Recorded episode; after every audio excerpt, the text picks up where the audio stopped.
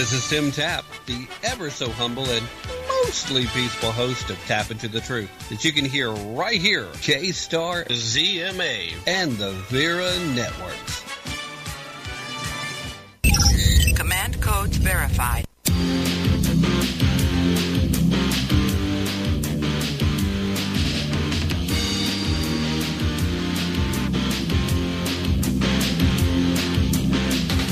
USA is in a crucial stage. It's not because of foreign wars we wage. It's more to do with the colors blue and red. Too many laws and too much government. Can you tell me where the Constitution went? The Bill of Rights is just hanging by a thread.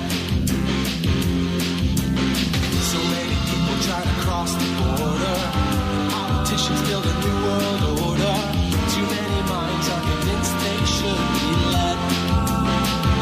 I've gotta be free, the way God made men, and I won't be ruled by the Danuben.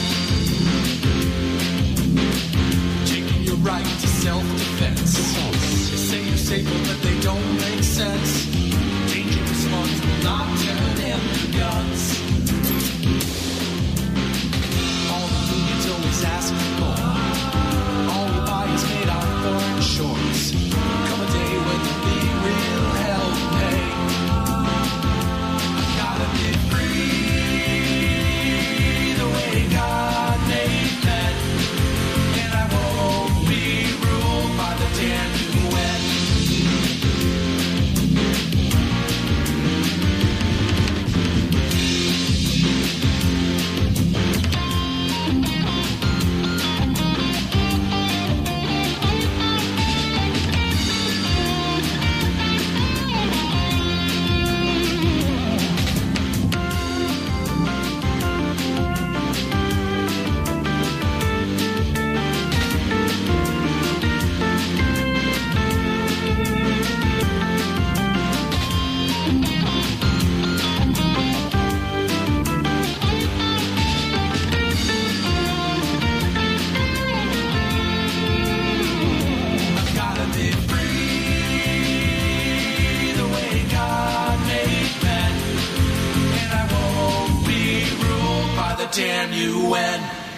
Hello and welcome to today's broadcast of Tap Into the Truth.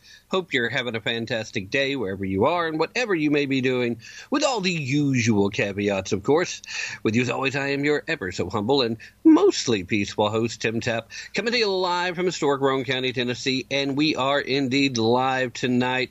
It is the live show on Friday as we broadcast out across the world, across the airwaves in Columbia, South Carolina through WCET-FM.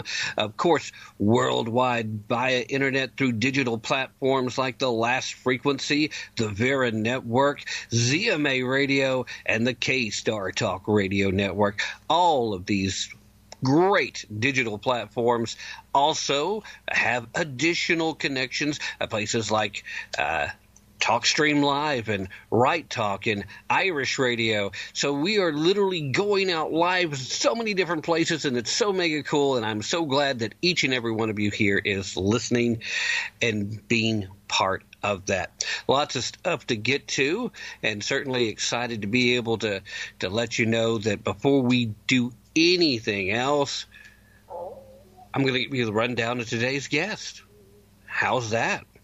We are scheduled to be joined first, and here in just a few minutes, an effort to make up a missed spot, Dr. Daniel J. Haller, MD. We're still going to be talking about the No Surprises Act. We briefly covered that. We'll get in depth, assuming that this time we get to make that connection. I try not to ever assume anything, especially on a Friday, because it is Pride Day. Also, in the first hour, a little later, we're scheduled to be joined by Mr. Sam Anthony.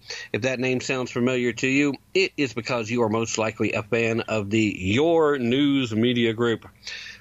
Sam happens to be the CEO and president there. We'll be talking a little bit about that. And we'll see if we can't touch a current topic or two that he's been kind of vocal on. And then in the second hour, We're going to have an extended visit with returning guest, prolific author, negotiation expert, and all-around patriot who no longer fears anything when it comes to telling you the truth. Ladies and gentlemen, Mr. Ed Brodow will be joining us in the second hour for most of the second hour, and we're going to be talking about his brand new book that just became available about a week ago, and that is The War on Whites, How Hating White People Became the New National Sport. Now, I've been talking about this book for a little while. I've got my signed autographed copy right here in front of me now, as Ed sent that to me, thanking me for my support. And I have that extra little bit of wanting to push the book just because on the front cover, you know how sometimes they'll put blurbs from various notable people. I made the cover, guys. My quote that I had sent him about the book exposes the epidemic of anti-white racism, the most important book of the year. Yeah, he put that there. So I've got that kind of special feeling there. It's kind of cool. All right. And now I guess we have to talk about the cat and the cat. Let's talk about the elephant in the room right after I remind you about our good friends over at 4patriots.com, because I got to get those guys in.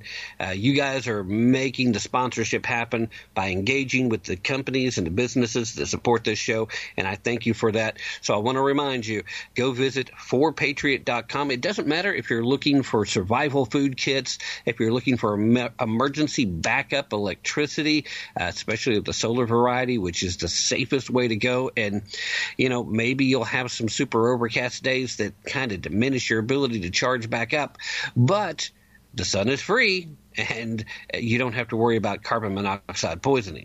So they got some pretty cool options there. Water purification, gardening stuff. If it involves survival, our friends at 4Patriots, they probably have what you're looking for. And if they don't, you can ask them about it, and they'll probably get it. I see Doug from the control room right now showing me his 4Patriot catalog, it looks like. Pretty cool. Oh, yeah. Actually, I've got that too, Doug. Their little magazine. I've got it here. Got the Start Your Stockpile Today. Got the stew soup on the front cover. It's pretty cool stuff. Anyway, that's 4patriots.com, the number 4, patriots.com. And don't forget to use promo code TAPP at checkout. Save yourself 10% on your order. If you're going to place an order, why would you not take the 10%?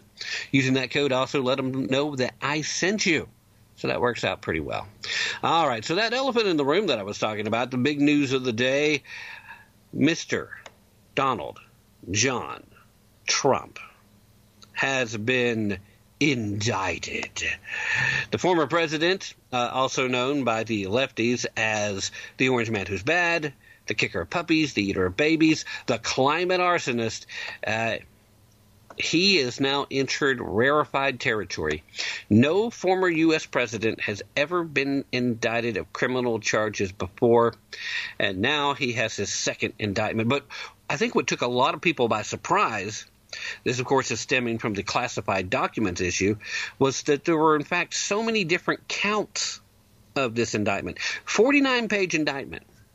You can find it online easily enough if you haven't already looked at it. I would recommend you actually take the time to go through this one because it's very important. It shows you how hard they're straining, how much stress they're putting in place to try and differentiate what Donald Trump did in comparison to what Hillary Clinton did, in comparison to what Joe Biden did, in comparison to even with what Mike Pence did. All these are people who were found to have classified documents on their person or, in Hillary's case, electronically hidden in a private server. And then later, after she tried to get rid of all the evidence when they were looking into it, later found on Anthony Weiner's laptop. You know, the same laptop he was using to send sexually explicit images to underage girls. Yeah, that's Anthony's wiener right beside classified documents. And they chose not to go after those folks. And they claim that the difference here is intent. Donald Trump willingly did this. So 37 counts in this charging, with 31 of those being the willful retention of national defense information. 37 of these counts directed specifically at a conspiracy, meaning that obviously someone else is supposed to be involved. I haven't had a chance to read through the whole thing yet, so I'm still trying to figure out exactly who he conspired with. I would really like to know. And so I will, after the show is over, continue to read it. And I suggest wholeheartedly that everybody take the time to look at this one. I know it's easy to get lost in legalese, but they have intentionally made this as easy as possible for the most folks to read, because they want you to know why the orange man is bad. They want you to know why the kicker of puppies, the eater of babies, the climate arsonist should never be allowed within 100 yards of the White House again, let alone be allowed to reside there. They are scared to death of this man, and they're willing to do whatever it takes to go after him, including the unprecedented steps of trying to criminally charge a former sitting president. And all the rules of detente, they're out the window now. So if Joe Biden right now thinks that he's riding high with this $5 million bribery scheme, which now, according to information from the Republicans, we know that this involves the Burisma company, the same energy company that was paying Hunter Biden to be on their board despite Hunter's complete and total lack of experience or knowledge of the energy industry, the same company that was being investigated by a former prosecutor that Joe Biden has bragged about having gotten him fired. Yeah, that same company. The efforts of covering up the appearance of impropriety. Nobody even cares about the appearance of impropriety in politics anymore. But Joe had better be prepared, because now that the Democrats have opened up this particular can of worms, there will be conservative DAs in some part of the country, if we can't count on the Justice Department proper to do it, that will go after Joe Biden. He has certainly demonstrated enough things that are worthy of investigation at the very least. Scary stuff. Scary stuff. All right. Again, we had to mention it, right? The biggest news story breaking today. Again, the shocking part is how many different counts there in fact was. We will talk more about it over the weekend. You can bet on that. But here on the Friday Night Live show, we focus on guests. And our first guest of the evening is in fact with us right now. So, ladies and gentlemen, I want to welcome to the show our first guest of the evening. It is a first time with us, although we had been scheduled previously and we had run into some scheduling snafus, and I'm glad we were able to overcome those. Ladies and gentlemen, welcome to the show, Dr. Daniel Haller. Doctor, thank you so much for joining us this evening, and how are you today? I'm well. Thank you for having me. All right. Well, I'm glad we were finally able to get together, because you are doing something that I think a lot of people a lot of people probably still aren't even aware of that's going on. You have sued. You've taken the step to file in court challenges to what's called the No Surprises Act, which is a medical law that has been put in place that was originally designed to try and protect patients from unexpected fees. And so because of the misconception of how they went about doing that, they in turn have tried to paint you as the bad guy in this situation, because who could possibly be against protecting patients? But the truth is, the way this ended up being written, it actually causes a whole lot more potential confusion and harm to patients. So first, let's kind of backtrack so we can let you, with your experience and your knowledge of this, better enlighten the folks than what I can on this. Tell us a little bit about the No Surprises Act and why you chose to challenge it. Sure. And by the way, thank you for understanding that I'm not evil. I appreciate that.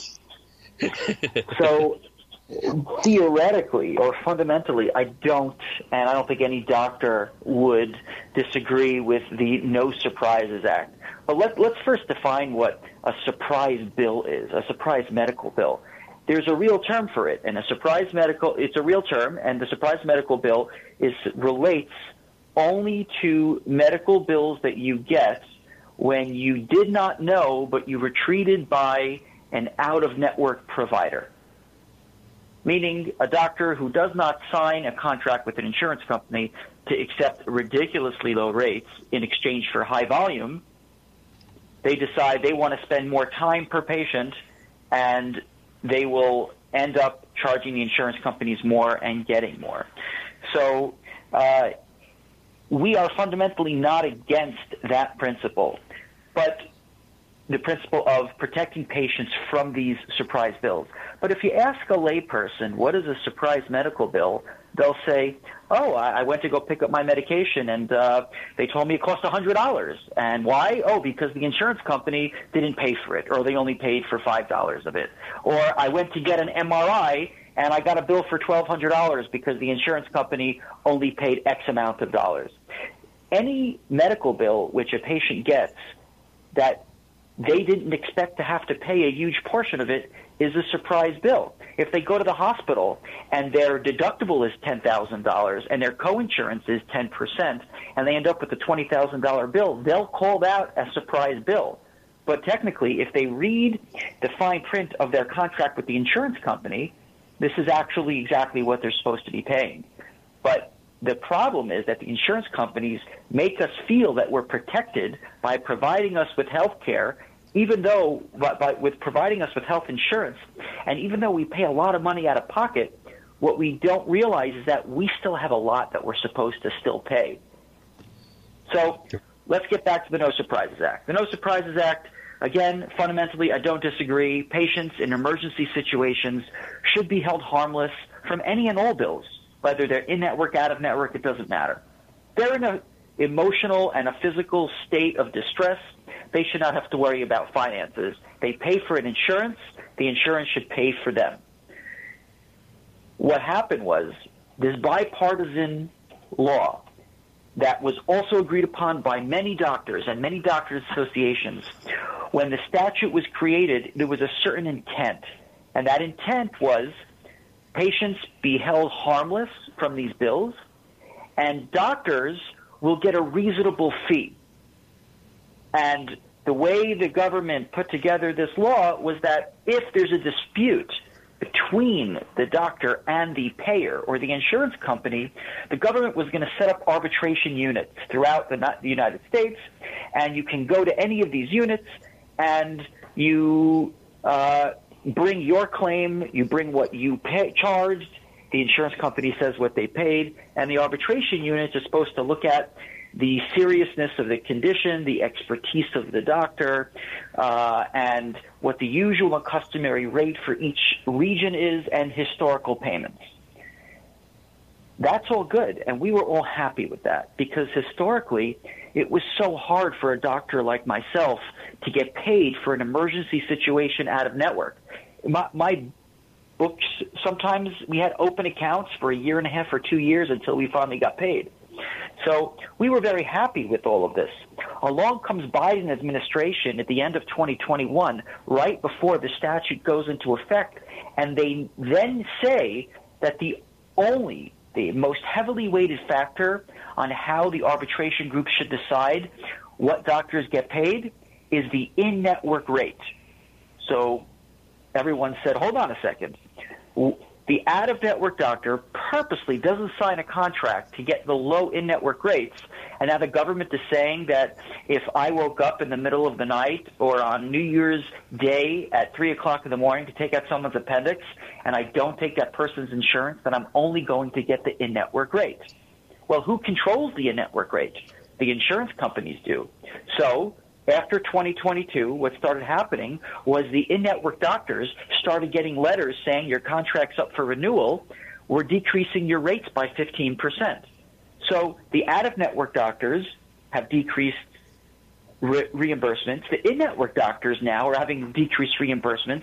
All of the control of the pricing and the payments for the entire healthcare industry was now given to the insurance companies to do whatever they want with. So this is why we're fighting, because what's happening now throughout New York, I couldn't tell you about the rest of the United States, but I do know that it has caused trouble in other places as well, is doctors' practices are going out of business. Anesthesiologists are leaving New York. Plastic surgeons are refusing to cover emergency rooms.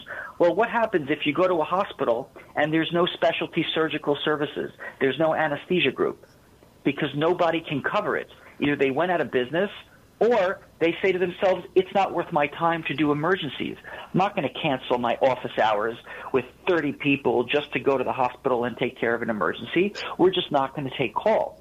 If you hospitals can't provide emergency services, then they're not really worthwhile, which means that all the community hospitals will end up having to ship patients out to tertiary care centers 30, 40, 50 miles away. So all the local hospitals that you currently know and love, you won't be able to use for their services because there's no point in going there. They're just going to ship you out if you need an operation or you need highly specific care because no one is going to want to take care of emergency needs. And this is the state of affairs now. It's not about the plight of doctors to make more money. It's about the lack of access to health care that these patients – these consumers of healthcare are going to be assessed. And this is what we fear. We fear that all these community hospitals will not be able to provide the care necessary, which means that if you're not healthy enough to make it to a tertiary care center, to a bigger hospital or hospital system, you're not going to make it. Yeah. I hope that was clear.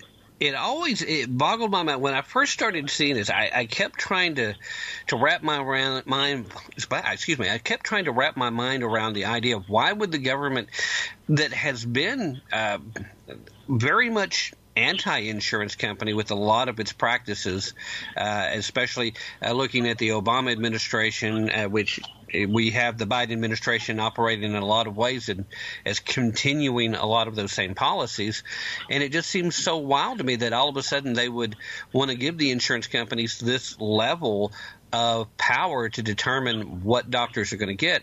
But it almost seems to me now like maybe this is a different strategy for the same effort, an effort to force socialized care on the general public simply because professionals that have spent years in the field perfecting their skills, spent a tremendous amount of time, energy, and yes, money to become highly trained, specialized physicians can no longer recoup what they should be getting. And I've often made the point on air, it's like when we complain about what medical costs are, we need to find ways to make it cheaper to become a fully licensed medical professional if that's your big thing, because the expense comes at how much is involved in becoming a doctor, especially one that specializes. But if you look at all this and you're shrinking the pool of care that's available, does it seem from your point of view that maybe that might also be a secondary effort, that this is intentional and an effort to finally say, okay, well, there's not enough doctors for you. You're demanding we step in and do something, so here's how we're going to ration care moving forward.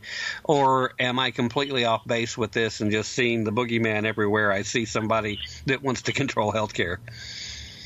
No, what's actually happening now, if you think about New York, for instance, it's been a few years already where New York has given nurse practitioners the right to practice independently. So you'll have what you'll say is a doctor's office come up, but there is actually no doctor there. It's only a nurse practitioner. New York recently just gave physician's assistants the ability and the right to practice independently. So now you're having physician's assistants open up primary care practices. And what we're going to see happen is less doctors going into medicine because the cost to get in is so high.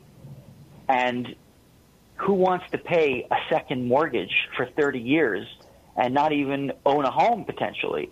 You know, I graduated with almost $600,000 worth of student debt for my medical school education. So it's getting more expensive to become a doctor as universities start charging more. They're making less money. There are less people going into the field. They're predicting a tremendous shortage of doctors. So what they're doing is they're supplementing it by saying we're going to elevate people who go through a two-year training program. And when I say 2 years, it's basically a year, I think it's 15 or 16 months of book studies, and then the remainder 8 months or so is clinical activities. So you're taking a 4-year medical school with 3 to 6, 7 years of specialty training and condensing it into 2 years of non-physicians, PAs and NPs that are now going to be running the show for primary care.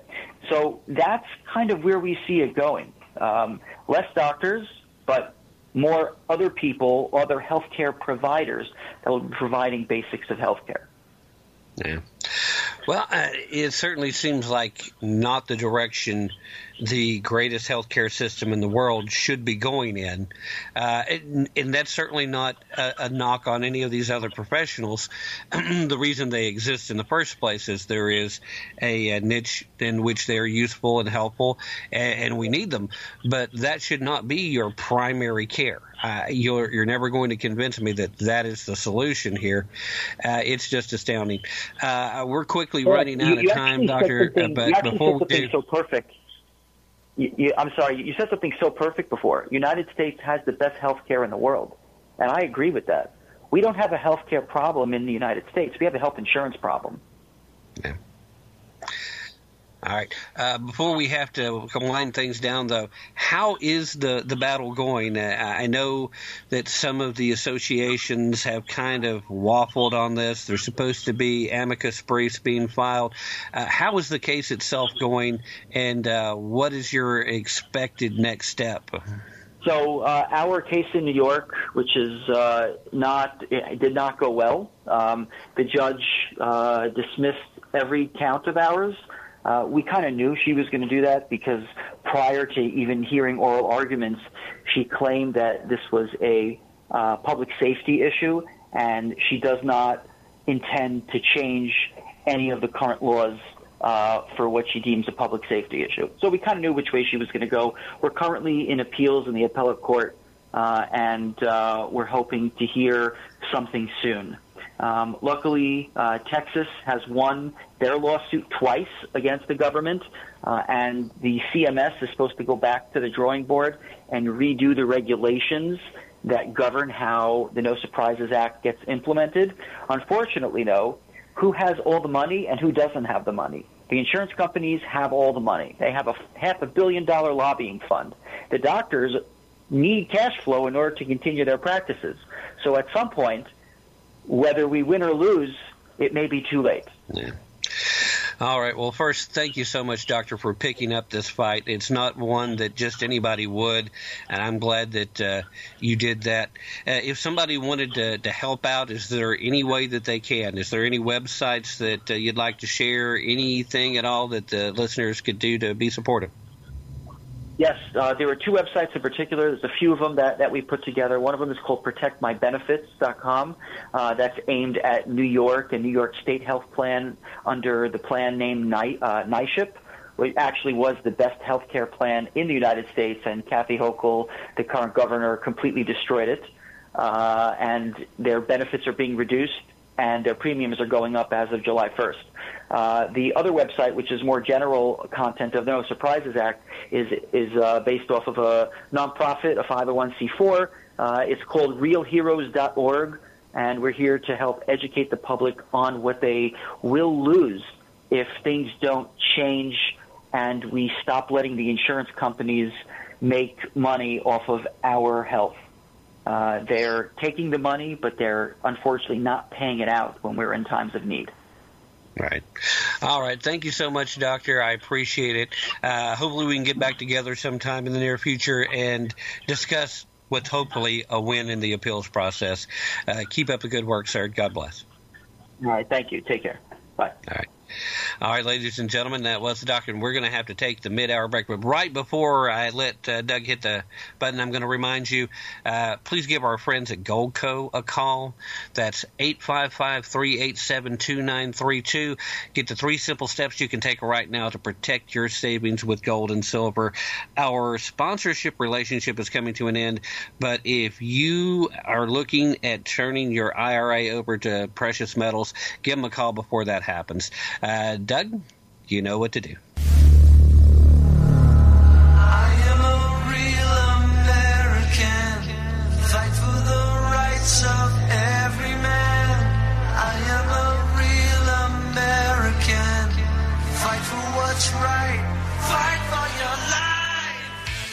Hi, this is Rod Eccles, and you're listening to Tap Into the Truth with Tim Tapp.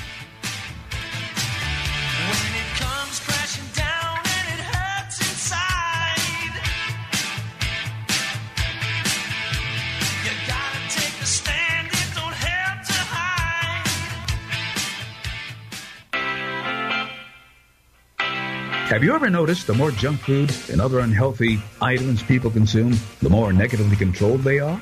Hello, I'm Ron Edwards. On today's page from the Edwards Notebook, brought to you by Constitutional Grounds Coffee, many black Americans have proportionately consumed more junk and fast food than any other major group of Americans. It is my opinion, if you constantly eat nutritionally bad food, it negatively affects every other aspect of your daily life and makes you more easily controlled by negative forces in media, government, and less able to discern or even care about trying to live or encourage others to live a morally principled and upwardly mobile lifestyle. I believe that if certain powerful elitists in government and elsewhere working to fundamentally transform America into a land of controlled, useful idiots, if they succeed, they will not only continue to indoctrinate young students in government schools, but will try to snare everyone through unhealthy government-approved food and water supplies, which they believe will make everyone more accepting of an extreme leftist, anti-good, anti-clean, and anti-God society, preventing everyone from achieving their highest potential. Thus, the self-destruction of America would be achieved. I'm Ron Edwards. We'll get you all the fried chicken in the world. Bye now. Second Skull is a protective headgear company with a patented line of impact-reducing products. At Second Skull, we focus on head protection as our only priority so that we can be the absolute best at it. Second Skull has protection for every sport and for every athlete. These products are patented and proven. Second Skull is a protective headgear company. Constitutional Grounds, the hot air roasted coffee that produces a smoother, richer, healthier, and less acidic coffee. Our unique hot air roasted coffee has a most delicious taste that everyone is raving about because you want the best. Constitutional Grounds is the coffee you want in your cup. Simply go to theronedwards.com and click on to the Constitutional Grounds coffee display to make your purchase. Constitutional Grounds, the coffee you want in your cup. Hi, this is Matt Fitzgibbons at PatriotMusic.com. If you share my passion for the simple but timeless principles that made our republic great and you like rock music, check out my 5 albums and videos on American history at PatriotMusic.com. You say gun control is using both hands. I've got to be free the way God made men. And I won't be ruled by the damn UN. Yeah. Attention all shoppers. Yeah. There's a cleanup on every aisle. Targeting your kids. You're listening to Tap Into the Truth. Target is targeting. They put a target on my back, but they're targeting your kids. They don't even need to ask, cause you all know what it is. Yeah, that's why I keep it strapped. And I'm always by my bears. This agenda gotta stop. And you know we gonna win when they target. Yeah, they target, yeah, they target kids. Target, yeah, they target kids. All right, ladies and gentlemen, we are back. I need to make sure. Do we have our next guest on the line yet? Yes, we do. I got the thumbs up. All right, ladies and gentlemen, first I want to thank him for his patience as we ran a little long with that first interview. So our mid-hour break ran a little long. But I told you guys at the top, you're going to want to hear this gentleman. Ladies and gentlemen, he is the CEO and president of Your News Media Group, a very unique concept, and glad that we're going to have an opportunity to shine a light on it if you haven't heard about him yet. But if you haven't, then you're outside of the loop already. I've been seeing articles posted on timelines that are posted over there from a lot of former guests of this show and even some current ones. Ladies and gentlemen, welcome to the show, the CEO and president of Your News Media, Mr. Sam Anthony. Sam, thank you so much for joining us tonight. I'm excited to talk a little bit about the Your News Media Group and then maybe a few other topical stories that you've been vocal about. First, how are you doing today, sir? Well, Tim, thank you. I'm glad to be here. Really. All right. So let's talk about Your News Media. It's a very unique idea right off the gate. It is a cloud-based integrated social media news and advertising platform. It really lets people kind of do some unique things that just weren't available before. It's kind of turning the whole concept upside down of getting articles published or finding places to advertise your wares as well, and finding folks that you want to be associated with in a way that's just never been available before. So first and foremost, what was it that brought about the creation of Your News Media? Oh, boy, was this a long story. I'll keep it brief, but about 22 or 3 years ago, me and a couple guys believed the newspapers were eventually going to go away. They were going to be replaced by some kind of online product. And we set out to build a platform that to replace the daily newspaper. And we failed miserably, Tim. I mean, I can't even begin to tell you. You know, we put a lot of money and a lot of time into it, and it didn't work. So there was an evolution here. But we figured it all out, and now kind of the fish are jumping in the boat, if you will. So yeah. It's been a long time coming. Yeah. Well, you know, again, I really like the idea, and lots of times if you're an innovator, sometimes you're ahead of the curve and it takes a minute for folks to catch up with you. I'm pretty sure that's really kind of what was happening here. The same thing could be said for places like Substack. When Substack first came along, it's like, oh, why would anybody ever subscribe to an independent journalist over there or just somebody that's writing? I only want to look at bona fide folks. And now that's where most legitimate journalists that still believe in telling the truth, even if they are a little slanted, that's kind of where they try to trade their wares. So I think obviously you guys are just kind of a little ahead of the curve too. Everybody else is catching up. It's just – I just really like the idea. I am a fan, sir.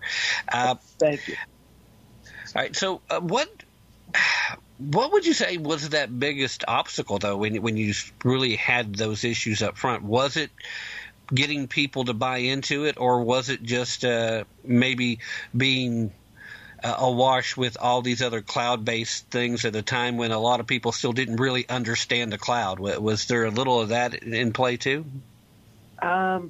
You know, yes and no. You know, everybody knows now that, you know, the newspapers are going to go the way of the dinosaur. If you don't know, which everybody does, I mean, they call it legacy media for a reason. You know, radio and TV are in the same boat, right? I mean, it's not because of me, because I'm almost 60 years old. There's still a demand for news. It's just how people consume it has changed. So you have the younger generation that doesn't watch TV. They don't listen to radio. They don't read magazines, and they certainly don't read newspapers, right? So they're the next generation coming up, and there's nobody following behind. Like for people watching Fox News, the average age of a Fox News audience is 68 years old, and nobody's following behind them. So you know, like CNN, you know, is spiraling away. The same thing's going to happen to all the other networks. But the thing that really took off for us is, you know, we have a platform, but just so your audience knows, we're an online daily newspaper. We're nationwide by zip code. We are a content distribution platform for news.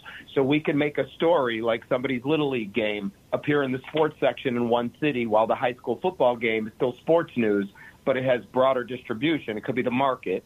And then you could have the Monday night football game, which is national news. Well, we originally had an affiliate network of independent radio stations who had news departments. And when COVID hit, a lot of the news organizations were dropping off. And the reason they were is they were telling me, number one, there's no businesses open. And number two, they let go of their news person. And then some of them told me that they don't believe they're going to be in business in another 5 to 10 years. So I had an epiphany one day, and we decided to change the model to a monetization model like YouTube, which was the best thing I ever did. So this would have been your question is, what was it that spawned this? Well, when COVID hit, COVID was the best thing that ever happened because we changed the model to a monetization model like YouTube. So, Tim, you know how people on YouTube get monetized? You have a channel, you build an audience, and then YouTube sells the ad and you get a percentage of the ad revenue. You know what I'm talking about? Yeah.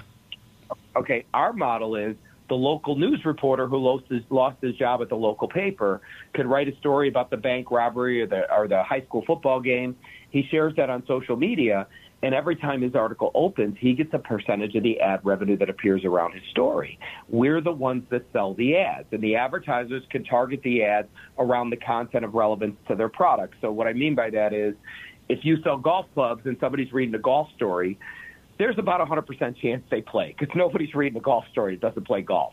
So If you sell golf clubs, that's a good place to be. But if you sell pots and pans or anything cooking related, we have a food and wine section. I have people that post cooking shows there. So what we did was we opened it up. We're multimedia. So we opened it up to podcasters. And the podcasters we have a lot of conservative podcasters. You know, all those people that were kicked off of YouTube and deplatformed? I've got a ton of them on my site. And what they do is they post their videos that are on Rumble. They post those videos. They share it on social media. And I've got literally tens of thousands of people that come into that category to watch those videos. They're consuming them all day, every day. And so we sell the advertising for them. So in essence, because they're monetized with Rumble, it's like double dipping the same content. So COVID was the thing that really brought this thing to fruition. Now, I have to tell you something. You see what's going on with mainstream media. You know that the legacy media is not expanding. They're contracting. As a matter of fact, did you see yesterday the LA Times just laid off 10% of their newsroom? 75 people are out of work. Do you know on LinkedIn, I have LinkedIn Navigator. If you type in freelance journalist for the United States, freelance means I'm looking for work because I lost my job. Do you know there's 460,000 plus people that are out of work that are in the journalism business?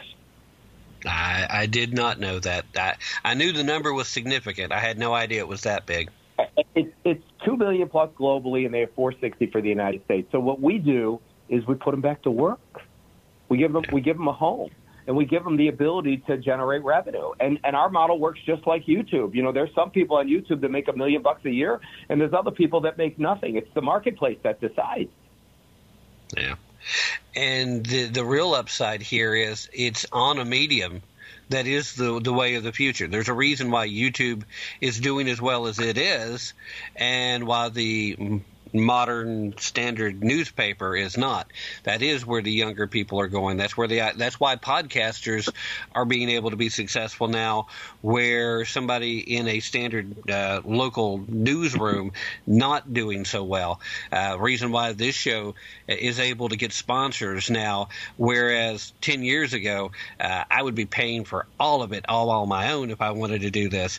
That is where the attention's going. So it's a great model. And I'm glad you were able to explain it so well, because it's easy enough to understand. And now, hopefully, there's some folks out there listening, some friends of mine maybe who are among those folks who got booted off YouTube, who maybe will now be able to go over there and be part of the success that you guys are having. But we talked about – I'm sorry. Love to have them. Love to have you. All right. You did talk about legacy media, and I did want to talk a little bit about another recent thing in legacy media, because I haven't had a chance to sound off on it myself yet, and it's a great topic, and I saw that you had been talking about this to some degree, and that is, of course, Chris Litch and what happened with him over at CNN, because it seems to me like a lot of what happened there, it had to be plugged in. I think Discover, since they've taken over, they're still trying to get a feel of exactly what they're having to do to try to right the ship. And I really thought that Chris was doing the right thing to try and restore a sense of legitimacy to CNN that most people just lost. And you had to know that you're going to have a bigger drop in ratings initially by doing this, because everybody that's been going there for leftist bias confirmation, they're not going to be happy with that change if you move more towards the middle of the road, and they're going to be very angry about it. And the conservatives that you ran off a long time ago, they're not quickly going to come back. You might be able to win them over in time, especially given some of the things that have went on over at Fox, but to pull the trigger so quickly because he made some disparaging comments about when they were uber leftists, but still basically telling the truth, you get into that range where you can't make these decisions based on the newsroom. I think they had to know they were going to take a hit up front. Anyway, I will stop babbling now. I'd love to get your thoughts on exactly what's happening and what Chris Litch should do next. Well, just so you know, there's nothing Chris could have ever done. This is like flushing a toilet. You can't stop the water from going down. There is nothing. The problem is in media. Once you lose credibility, Tim, there's no amount of money that'll buy it back. I'm sorry. You can't gain your credibility back, and you can't. And, you know, your base is all the liberals, and they want you to stay hard left. But what he was trying to do was to right the ship, was to attract the conservatives. Do you really think conservatives are going to go over there? He's not going to attract any of them. And therein lies the problem. There's nothing that he can do. That's my opinion. I don't see any way that ship gets righted. That company eventually is just going to shut its doors. It won't exist in the near future. And then Fox has got another problem too. They're another one. They got rid of Tucker Carlson. What do you think is going to happen after that? I mean, people are fleeing there now. So they're all in for big problems. There really is no helping them, and it's just a matter of time. They did it to themselves, but it was inevitable anyway. It would have all transpired that way anyway. Wouldn't have made a difference. Yeah, they do seem to have. They do seem to have expedited it a bit recently. Yeah. But yeah, you're right. The difference. I'm sorry. Go ahead. Well, you know, you're right. I mean, look, it's a painful experience to go through. This is a paradigm from you know, the legacy media and transitioning to online. And I try and explain it to make it simple for people. The average age a person lives, I think, because I haven't really looked it up, but I think men are like 74, 75, or 76, and women are 78 or 79 or something like that. So let's just make it 80 years old. So if you have a 50-year-old, in 30 years, they're 80. So basically all those people are going to be gone, and the 20-year-old is going to be 50 years old, okay? None of those 20-year-olds watch TV. They don't listen to terrestrial radio, and they don't read newspapers or magazines. It's going to be gone anyway. It makes no difference. Legacy media, it's like you know, I'm sure when Bell invented the telephone, the telegraph people were too happy. And eventually that product replaced that. There's always something, Tim, that replaces something else. It's just the way it works. And the Internet will ultimately replace them. Look, I was in the brokerage business. I worked for a company called Lehman Brothers. And this was 35 years ago, okay? And we used to do transactions. And, like, if somebody bought $50,000 worth of stock, I think the transaction fee was $700 or $800. Today it's free. There's no cost. It's zero. My point is the Internet leveled the playing field for everybody. And it's a painful process for all these people to go through, what they're experiencing. And they're all trying to figure it out. Like I say, it's rats on a ship. Was the ship sinking? They're all trying to figure out what kind of board they're going to grab onto and how they're going to save themselves. It cannot be saved. It is over. I hate to sound so final, but it is, Tips. It's over. Nobody can legitimately argue. I think you are absolutely dead on. And it's just you would like to see these people in the industry is more what I mean when I say these people go down with some dignity, restore some level of journalistic integrity, do the right thing for the sake of doing the right thing, and make a concerted effort to move away from the infotainment industry and the bias confirmation industry and go back to reporting news on their way out. That's what I would have liked to have seen. Obviously, that's not happening either, because what little bit of money remains comes from that confirmation bias, and they're going to take every last penny they can as this ship goes down. I have no doubt. What do you think in Chris Litch's specific case? What would his next step be? What should he do next? How does he land on his feet? What is that next step? Is there a place for him publishing over on Your News Media? I don't know what Chris is going to do, but I think they did him a favor by getting rid of him. And the reason I say that is because nobody wants to go down with a sinking ship. And if he thought he could right that ship, he was delusional. It's not going to happen. Look, I'm bigger than CNN. Okay, so it's all but over. I'm going to tell you what's going to end up happening. This is going to be the outcome. Mark my words. You heard it from me, Tim. I'm going to tell you what it is. So forget what I do, and just know that this is the path. And whether it's me or somebody else, it remains to be seen. The future of news is going to be one global media giant by zip code. Okay, all across the globe. It's going to allow the public to interact and post their own news, views, opinions, and classifieds. In essence, they have a social component, and they're going to put the power of the press in the hands of the people, where you could have a voice. It's going to have a monetization model for content creators like you, where you'll be able to submit your content once you approve as a monetized journalist, and you get paid a percentage of the ad revenue that appears around your content. And advertisers will be able to log in on a self-service platform like Facebook and be able to buy their own ads and target their ads around the content that they believe is relevant to what the product that they're selling. That is it. It is not fantasy. It is reality. It is Facebook with a different type of content platform. Yeah. Well, it does seem to be the direction it's headed in. You do seem to have your finger on that pulse, and you guys are leading the way. So, again, I want to thank you for being on the cutting edge of this. And before we say our goodbyes for the evening, want to make sure that you have the opportunity. Please share any and all websites that you would like to, not just for the platform, but anything else you want to throw out there as well. And as long as you're inviting people to follow you on social media, please feel free to share your handles and whatever platforms you would like to extend that invitation as well. Tim, everybody, I don't have any social media other than LinkedIn. You could look me up on LinkedIn, but I don't have social media. It's me. I'm like an old school guy, right? I like talking to people and not communicating via the internet. But our domain is yournews.com. You go to the site, it'll know where you live, or you put in your zip code if you block it. And if you want to be a monetized contributor, reach out to us. We'd like to know about you, because we're building an army of news reporters across the United States. And if you're an advertiser and you want to target a specific audience, we're completely advertiser supported. So we'd be happy to talk to you about your business. Reach out to us, please. Yournews.com. All right. Thank you so much for joining us tonight, Sam.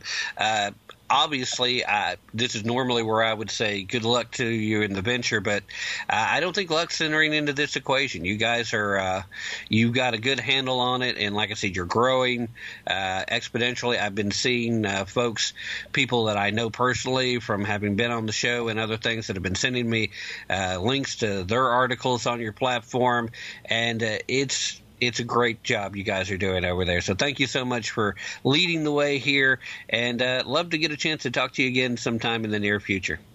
You bet, Tim. And by the way, you could create an account with us too. If you have content you want to push out there, we can monetize you. All right. I will definitely be looking into that, sir. I appreciate that. Thank you. Thank you for having me. Bye-bye. Yes, Yes, sir.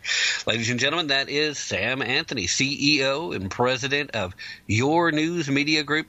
Check them out at yournews.com.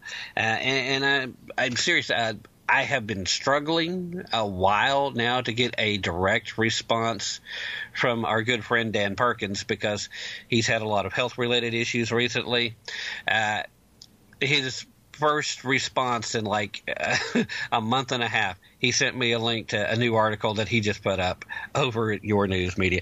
It's really, if you haven't checked it out already, seriously, spend some time, go look at it, and the opportunity for content creators is there. It's real. All right, before we reset the hour, I do need to talk to you about something very, very important, and that is the fastest way to become a victim of tyranny is to give up your guns. The quickest way to become a victim of crime is to not have your gun on you when you need it. And that's why gun owners like myself, I need to talk to you because we've done something silly. We've got a holster that was just so gosh darn uncomfortable we didn't use it. We just stopped carrying. And then we're at the disadvantage when the bad stuff happens. Don't let it happen to you. Go check out our friends over at VNSH Holsters. They have what thousands of their customers are calling the most comfortable holster ever, period, in a discussion. They're that adamant about it. It's worthwhile. They have renewed, by the way, for those of you that were listening to me whining about maybe cutting ties, they're back. Long-term sponsors, woohoo. And so what I need you to do right now is go visit www.vnsh.com/TAPP right now. And when you do that, not only will you see what they have to offer, but you'll get yourself a $50 discount to boot. Do that right now, and you can have your order completed before we start the next segment of the show. Meanwhile, let's reset the hour, Doug. Let's do the thing. Don't go anywhere. We'll be right back.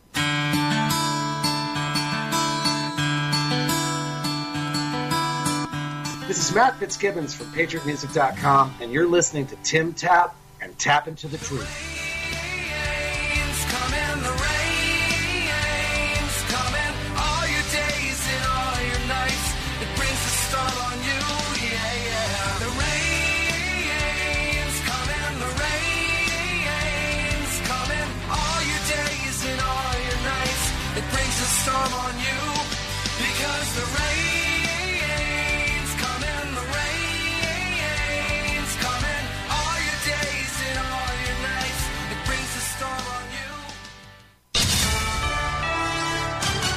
USA News, I'm Dave Collins. The Department of Justice says former President Trump stored classified information including U.S. nuclear programs and defense and weapons capabilities. Trump faces more than 36 counts, including obstruction, which his former legal team member Robert Ray says is key. The obstruction part of this thing is important because it's basically the subpoena compliance version of musical chairs and moving documents around. The DOJ unsealed the federal indictment of Trump a day after he announced he would become the first former president to face federal charges.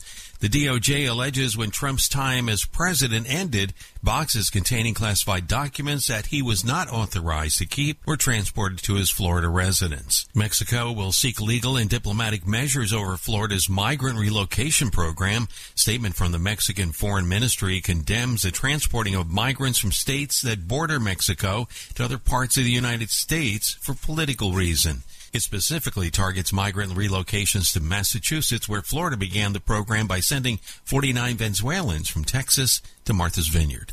This is USA News.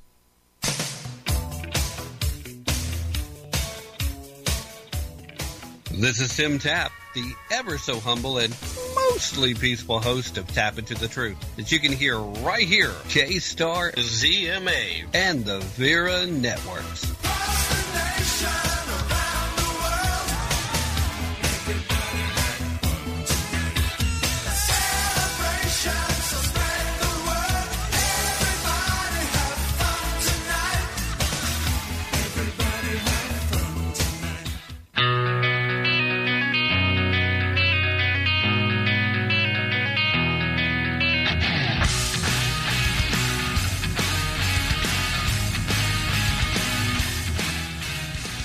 And you're listening to Tim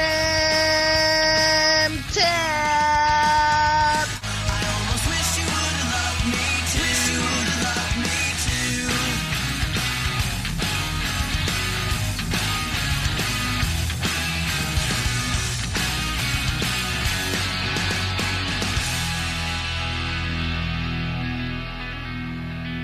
All right, ladies and gentlemen, here we are as we're diving headlong into hour number two of the Friday Night Live show. And thank you so much for being here. And thank you, Amy, for that extremely enthusiastic introduction. I got to say, the regular crowd, especially the folks that tend to hang out with us over at the MeWe chat room, or the folks that occasionally join us for the after parties that we have made a bit of a tradition on the Friday night, which I've unfortunately had to actually not do at all last Friday, and I really shouldn't this Friday night either, because I've got to get up uber early in the morning for other stuff. But it's a fun tradition. We get together, we hang out. Sometimes some of the guests will hang out with us, and it gets to be a thing. And you guys are invited. Every last one of you can come join the MeWe chat group. What you're looking for is go sign up for MeWe if you haven't already. Look for The Last Frequency, and then hop in there, and then just start interacting with people like Az, a.k.a. the Arizona Antihero, Amy, and a few other folks that are almost religiously here. I love these guys so much because they make everything so much more interactive, and that's just really cool. And, you know, that's part of the fun of doing something like this, getting to have those interactions. All right. Now, Doug will take the news section out for the audio file he sends me so I can post for the podcast. I want you to leave the news section in tonight, Doug, if that's okay. I'm sure anything that makes his job easier, he's okay with. What? I don't have to edit that part? Oh, I'm so disappointed. Yeah, he's so upset about it. He's so mad at me. Yes, right now. Indeed. But the reason I want that left in is because this story about Mexico – I mean, the Trump stuff is bad enough, and we will be talking about that moving forward. And before I heard some of that stuff earlier, I'd planned on talking about during this little section before Ed joins us about a California bill that would classify not affirming child's transgenderism as child abuse. Oh, I was so hot about that, and we will talk about that this weekend. But with that news section, Mexico – let me put it as diplomatically as I can. And there's a reason I don't work for the State Department, folks. Stay the F out of our business. These people have illegally crossed into our country. We'll ship them to freaking Antarctica if we want. Most of us don't have the cojones that work in government to do that. But if we suddenly decided that that's what we were going to do, that's what we should do. Okay, well, maybe that might be a little extreme.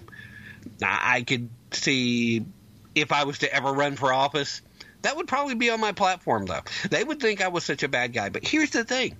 They came into the country illegally. And a lot of these folks that ended up going to Martha's Vineyard, they told you in the news story there, as they were mostly Venezuelan. They're not Mexican citizens either. So why are you worried about it, Mexico? Stay the hell out of our business. Or better yet, take care of your own business and not let all these guys illegally cross our border. Alcatraz, pile them up. Now, Doug's telling me right there in the... And you threw my dB meter over to +10. Yeah, I got a little upset there. But part of what really kills me, though, Doug, and all you great listeners out there, it's the fact that Mexico treats people that are in their country illegally horribly. I don't know if you guys remember, but it wasn't that long ago that they had nearly 40 people. I think it was actually 40 people.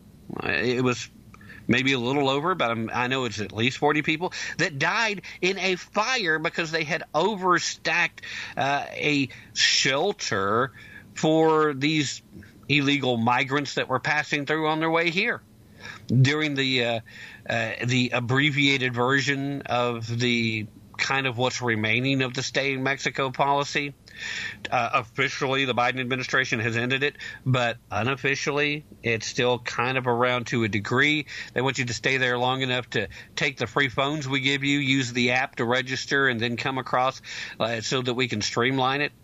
The only reason that it hasn't looked like a complete and utter tsunami of humanity crossing the border after Title 42 went out of business is because they actually put this app up. Maybe the first bit of government-level technology to work in the way it's supposed to ever. And make no mistake, that is the way it's supposed to work. But they are horrible. They treat people horribly down there. They will put you in prison. They will ship you back to your country of origin. And it wasn't until just recently that they realized all these people are passing through and they're just going to the U.S., so not really the Mexican problem, so they'll let them pass through now as long as they're promising that they're trying to get here. So how about you clean up your own business? How about you take care of your borders? We'll get back to – because we could be really good partners at stopping this illegal migration period. We could be. We demonstrated that. Now, they may not have cared for it too much, but when that guy, the orange man who's bad, the kicker of puppies, the eater of babies, the climate arsonist, that guy, you know, the one that's been indicted now on federal charges – first time ever a former sitting president had that happen. Yeah, that guy. When he was president, Mexico was helping us. Mexico was spending resources again trying to maintain borders, and they were doing okay at it. But they've been known to be downright brutal. You want to talk about human rights violations. Oh, how terrible, how horrible. Excuse me, we really can't keep you here in Florida. Where would you like to go? Yeah, you know, maybe that Martha Vineyard place is not so bad. All right, let's fire up the jets and send you on your way. I mean, it's bad enough in California. They're talking about, oh, well, we're going to charge you with kidnapping. Worst kidnappers ever. Hey, how would you like a private flight to the destination of your choice? That doesn't sound like kidnapping to me. That sounds like somebody winning the freaking lottery. And these folks have already won the lottery by being allowed into this country in the first place. But the left doesn't see it that way. We're getting really, really close to time to bring Ed on, so I'm going to need to wind this down just a little bit. But like Doug, this does fire me up. And Doug was pretty fired up about this earlier too, and rightfully so. Doug wore a freaking uniform. He is a veteran. He fought for our freedoms, our liberties, and to protect our freaking national interest. And letting these people cross our borders unchecked does not promote our national interest. And Mexico does not have a dog in the fight once these people even if they're actual Mexican nationals, they don't have a dog in the fight if they've illegally crossed our border in an effort to find a better life outside of Mexico. All right. With that being said, do we have Ed yet, Doug? Is he signed? Oh, he is on. All right. Fantastic. Ladies and gentlemen, let's go ahead and we'll bring Ed on right after I remind you one more quick time, and I'm going to keep it real quick because I feel like half the show now is taken up with ads. But we're going to have to stop. I'm still trying to get more sponsors, so we're going to have to figure something out to make this work because, you know, I am a capitalist. But our friends over at 4Patriots, they're fantastic. And so very quickly, I'll remind you, if you need to do anything to help you be better prepared for what life may send your way, that's what you have to do. Be prepared. You can't enjoy the blessings of liberty without being individually responsible. And you can't be responsible if you're not self-sufficient. So be self-sufficient. Get yourself some survival food kits. Get yourself some emergency backup electricity. Go look at what they have to offer at 4patriots.com. And when you see some – and I promise you, you will see something that you absolutely will have to have. Use promo code TAPP. That's TAPP at checkout. Get yourself 10% off of that. That's the number 4 – PatriotMusic.com. Use promo code TAPP, T-A-P-P. Get you 10% off. All right, let's bring Mr. Brodow on. Ladies and gentlemen, if you have never heard the show previously when Ed has joined us, you are first and foremost in for a treat. And secondly, you've really got to hit the archives. He's always been a fantastic guest. And we had an extended conversation when his last book came out. But he's a prolific author. He is a negotiation expert. He is a former Hollywood working actor. He stepped away from that because they got two nuts out there. And he is a retired United States Marine. Once a Marine, always a Marine. So he's not a former Marine. Well, we got to keep that straight. Ladies and gentlemen, welcome back to the show. The author of the latest book, The War on Whites, How Hating White People Became the New National Sport. Ladies and gentlemen, Mr. Ed Brodow. Ed, thank you so much for coming back on with us again. It's always a pleasure to have you on. How are you doing this evening? Doing great. I'm looking forward to this. All right. As am I. Now, obviously, I've been promoting the book for a little bit. And before we get into anything at all about it, I want to thank you for not only keeping me in mind for the blurb that you put on, ended up putting on the front cover, but in selecting me. I'm honored that you would want my name and the name of this show associated with the great work that you're doing. So I really am humbled by that, and I appreciate it. Thank you, sir. Well, the honor is mine. All right. Obviously, the reason for this book, usually when I have an author on, and you've answered these questions before, lots of time, I will ask, why this message? Why now? I don't think we have to ask that question. It's pretty obvious at this point. Right now, it is perfectly okay to engage in anti-racism in the minds of the left. And anti-racism is really just code for them for racism against white people. You don't pull any punches here. You lay out a whole lot of information. Part of what I admire about your political books in particular is the fact that you don't pull punches. You lay it out. Whether we're talking about the now I'm drawing a blank on the title, but the tyranny of the minority. Yeah, that's it.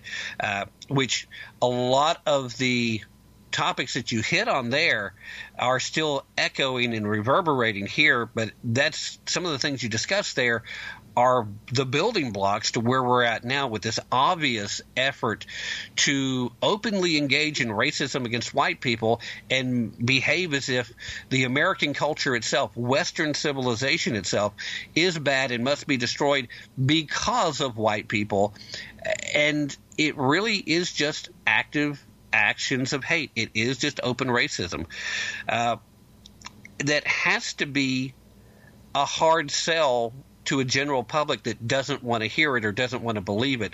So first and foremost, what have the reactions that you've gotten so far been to just the title? Because I know a lot of lefties are going to see this title. They're not going to read a word of it, and they're probably going to be the loudest folks pushing back. What have you had so far? Well, so far I've had a lot of people say it's about time that somebody wrote about this. They said, we've been thinking about this. I've been thinking about this. I've been afraid to say it. And they say, thank you, Ed, for saying it for us. Yeah. Well, I can't help but agree with them. People should have been tackling this head on. We wouldn't have an Ibram Max Kendi. We wouldn't have to worry about White Fragility. We wouldn't have to worry about the 1619 Project if somebody had pushed back rationally with facts much sooner. And that's a lot of what is actually going on here. The referencing is laid out in a fashion where you're directly attacking the ideas, the efforts to promote this open bigotry against white people. And in that effort, you make a strong case for why all these people should be ignored without really assaulting them directly, just the ideas behind it. And I think that's probably the best way to go about it. Right off the bat in chapter 1, you start talking about the Inquisition against white people. What, in your own words, does that mean to you? Well, it means to me that we've always thought of racism as being whites being racist against blacks or against Hispanics or other minorities. Now the whole thing is turned around, and the racism is being aimed at white people for the first time. We've never experienced this before, and that's why you have millions of white people who are thinking, "Gee, what's going on here?" You know, but I'm afraid to say anything because of the cancel culture. But yet we notice it, we see it everywhere, and we hear it everywhere. That's what happened to me. You mentioned you were going to ask me how the book came to be written. For me, it all started in 2008 when a bunch of people that I knew discovered that I was not going to vote for Obama. They automatically called me a racist. And now that had never happened before. All of a sudden, I was a terrible person. I was a racist. I was a white supremacist. And it got me very angry. And I've been watching it ever since, getting worse and worse and worse. And if you look in the book, I provide some quotes of things that people said, you know, that about white people, like this professor who said that we should exterminate white people off the face of the earth. When in your lifetime did you ever dream that anyone would say something like that and get away with it? Yet they're doing it. Yeah. They're getting away with it. And there's very little being done to push back against it. And that's why I wrote the book. Yeah. Well, you know, you mentioned Obama, and I was going to go there. You talk about Obama, and in particular, you have a subsection in the first chapter that's Obama's racist legacy. It's absurd if you go back and look at it historically now, Ed, because, you know, we were told out the gate that electing Obama would prove that finally America isn't racist anymore. And yet race relations prior to Obama's election were probably the best they had been in history. We were getting along with each other. Things were going relatively well, both economically and societally. We were not having these great divides. We were learning to live together in neighborhoods. We probably had one of the highest rates of interracial marriages that had existed. And then somehow Obama gets elected. And instead of that being that defining moment where the clouds part and the angel choir starts singing down, what we got was a very racially biased individual, along with a very racially biased first lady who went around from the very beginning of their campaign talking about the evil sins of this country and how for the first time in their adult life they were proud of America. All these things that created more racial division in the country than we had seen probably pre-Civil Rights Movement. Do you feel the same way about that? Totally. I think that if you really look at what Obama has done and said, Obama hates this country and he hates white people. That's been very, very clear. And the interesting thing, when you just said it, a lot of people I know who voted for Obama tell me now that they say we voted for him because we thought that he was going to bring us a new era of racial harmony and people would get along and he would undo some of the bad things that George W. Bush did. Well, they were totally misled.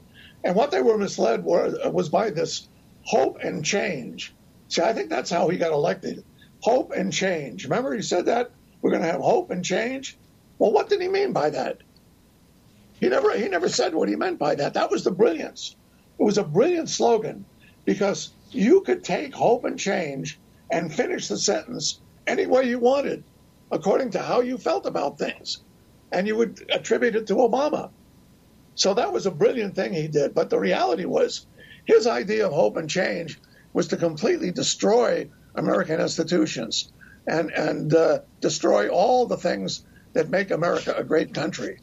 I just think that having him here was a terrible disaster for this country. I think that Biden is carrying through with a lot of his divisive policies. And that's just another reason why we have to get a Republican in the White House. Yeah. Well, yeah, it's hard to argue that at all. I don't think there's been a single constructive policy that the Biden administration's pushed forward.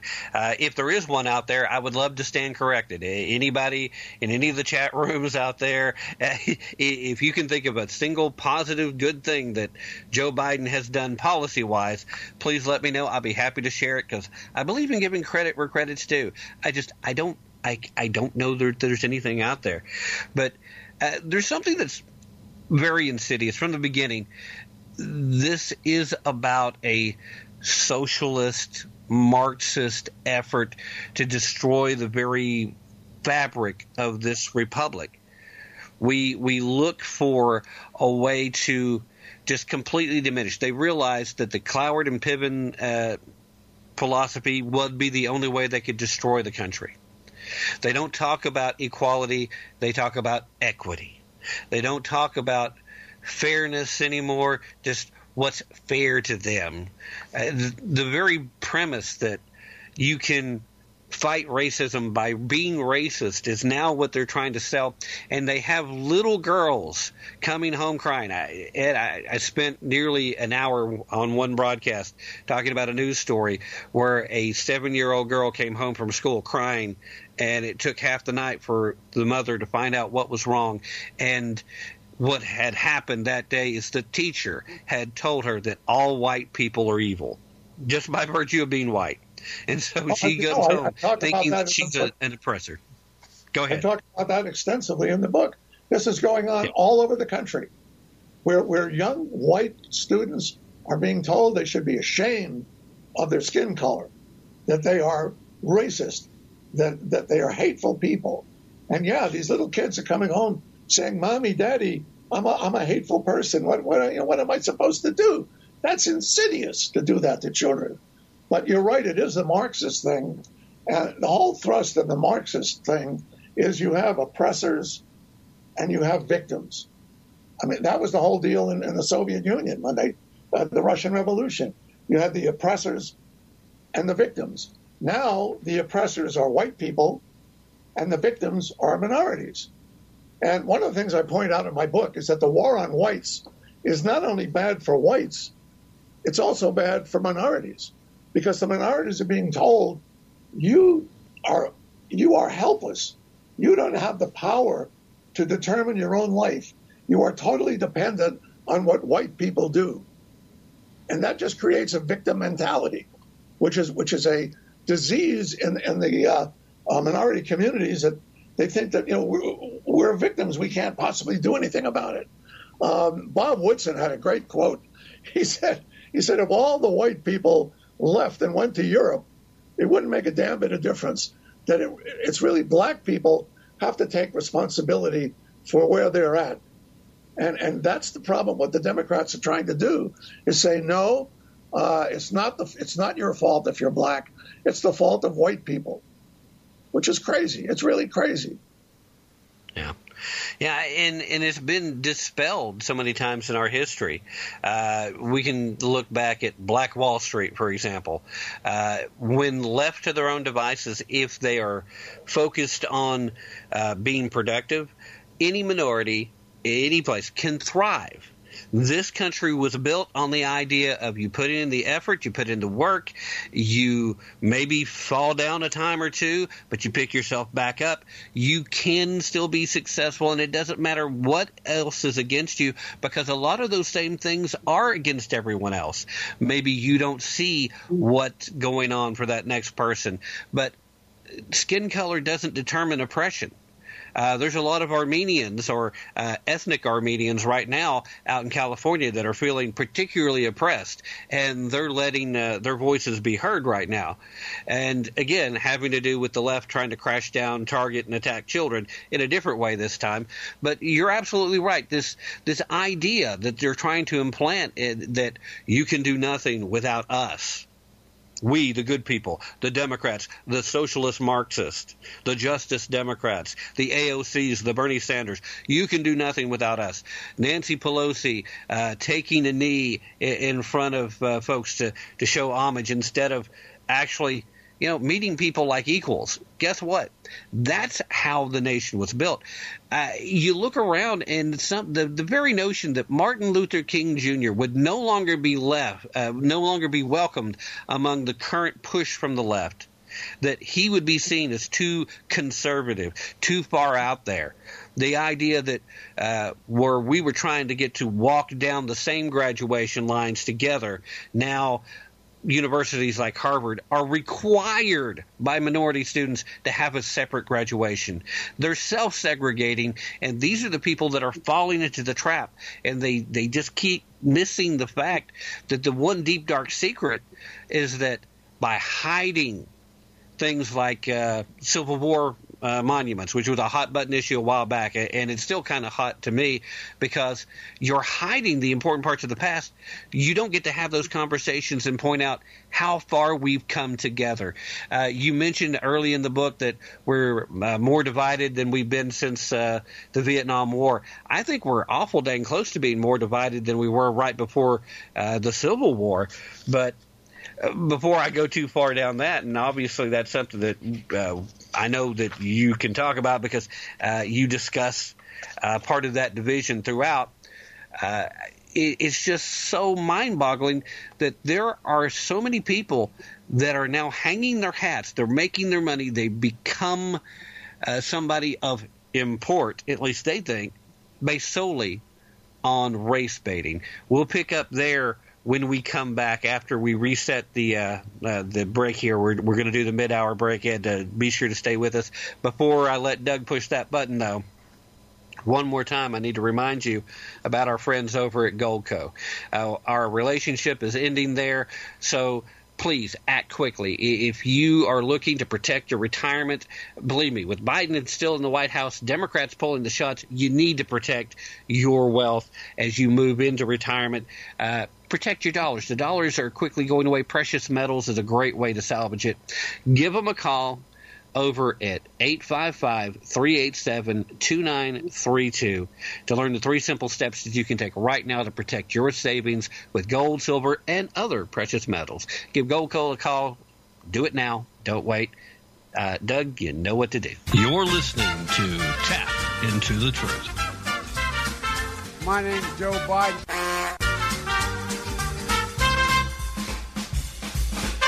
My name's Joe Biden. My name's Joe Biden.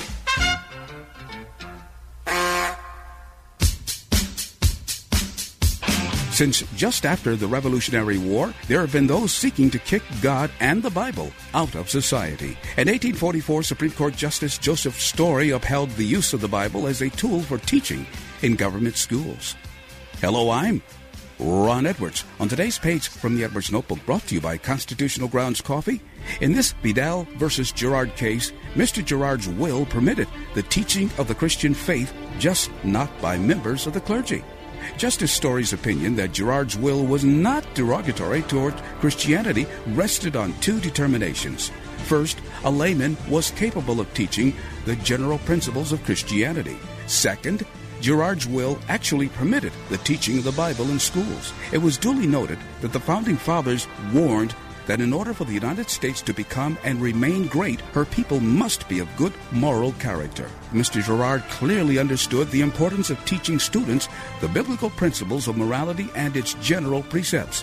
Whereas can the purest principles of morality be learned so perfectly as from the Bible? Where are benevolence, the love of truth, sobriety, and industry, superior intellectual development be so powerfully and irresistibly inculcated as in the Bible? I'm Ron Edwards. Check out theronedwards.com. Beanstalk's designed specific for people who haven't started investing yet, or don't know how to do it, or haven't been trained how to do it, or are worried about investing in the stock market that they've never done before. It's a robo-advisor system that really simplifies the investing process. In other words, put aside 10% of your salary each week, maybe just $100, and let it go to work in the stock market for you. And what Beanstalk does is basically automate that process for you.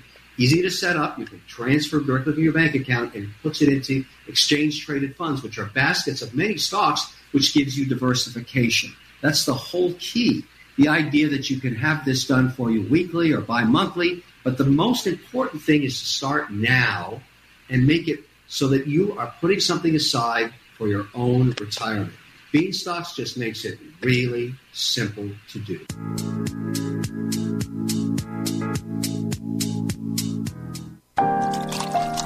Constitutional Grounds, the hot air roasted coffee that produces a smoother, richer, healthier, and less acidic coffee. Our unique Hot Air Roasted Coffee has a most delicious taste that everyone is raving about. Because you want the best, Constitutional Grounds is the coffee you want in your cup. Simply go to theronedwards.com and click on to the Constitutional Grounds coffee display to make your purchase. Constitutional Grounds, the coffee you want in your cup.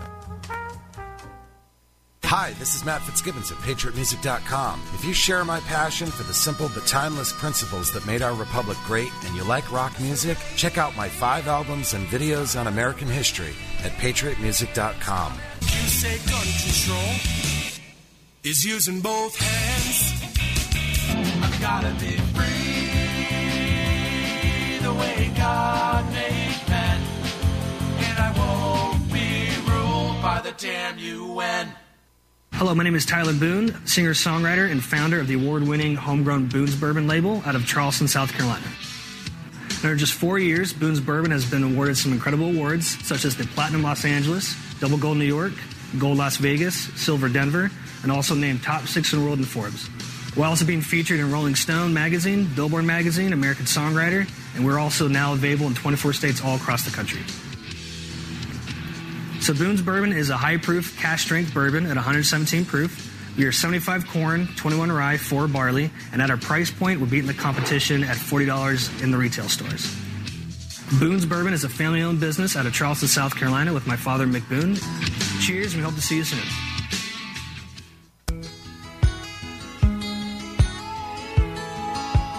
You're listening to Tap Into the Truth. This is Matt Fitzgibbons. This is Amy Hallam. This is AZ. Sharing the night together. Oh, yeah. Sharing the night together. Oh, yeah. All right, ladies and gentlemen, we are indeed sharing Friday night together, especially if you're listening live at WCET. Out in beautiful Columbia, South Carolina. If you're listening on the Vera Network, if you're listening on The Last Frequency, if you're listening on ZMA Radio, or if you're listening on the K-Star Talk Radio Network, well, then thank you so very much wherever you're listening from live. Or, you know what, if maybe you didn't catch it live, but you're listening right now to the podcast, well, thank you, too. I appreciate it. Yeah, you hear us talk a lot about patriotic topics, and then we promote companies, and, you know, some of the companies we promote are just companies that I like. Some of them I've bought a small equity stake in, which is the case with, like, Boone's Bourbon and Beanstalk.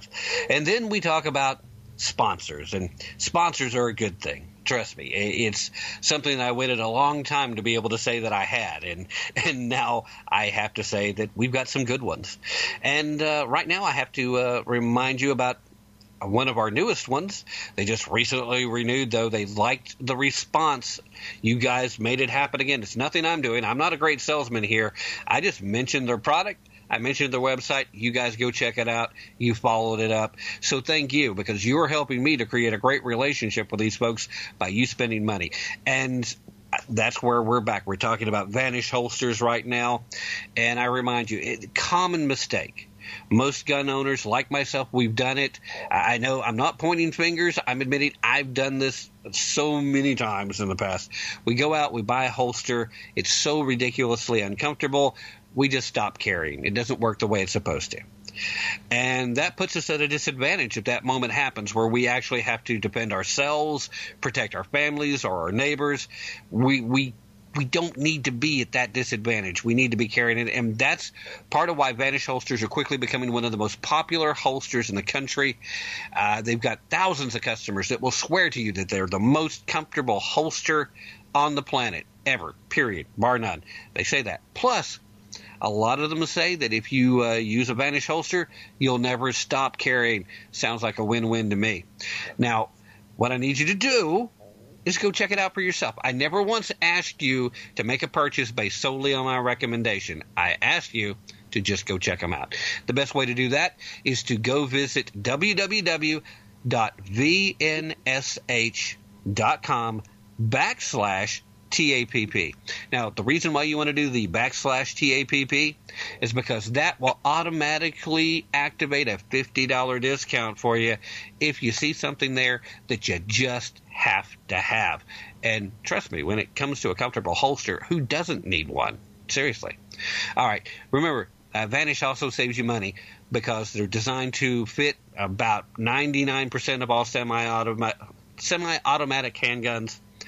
They're designed to work without a tactical belt, so you don't have that extra hidden expense that comes with a lot of holsters. And they let you carry in almost any position.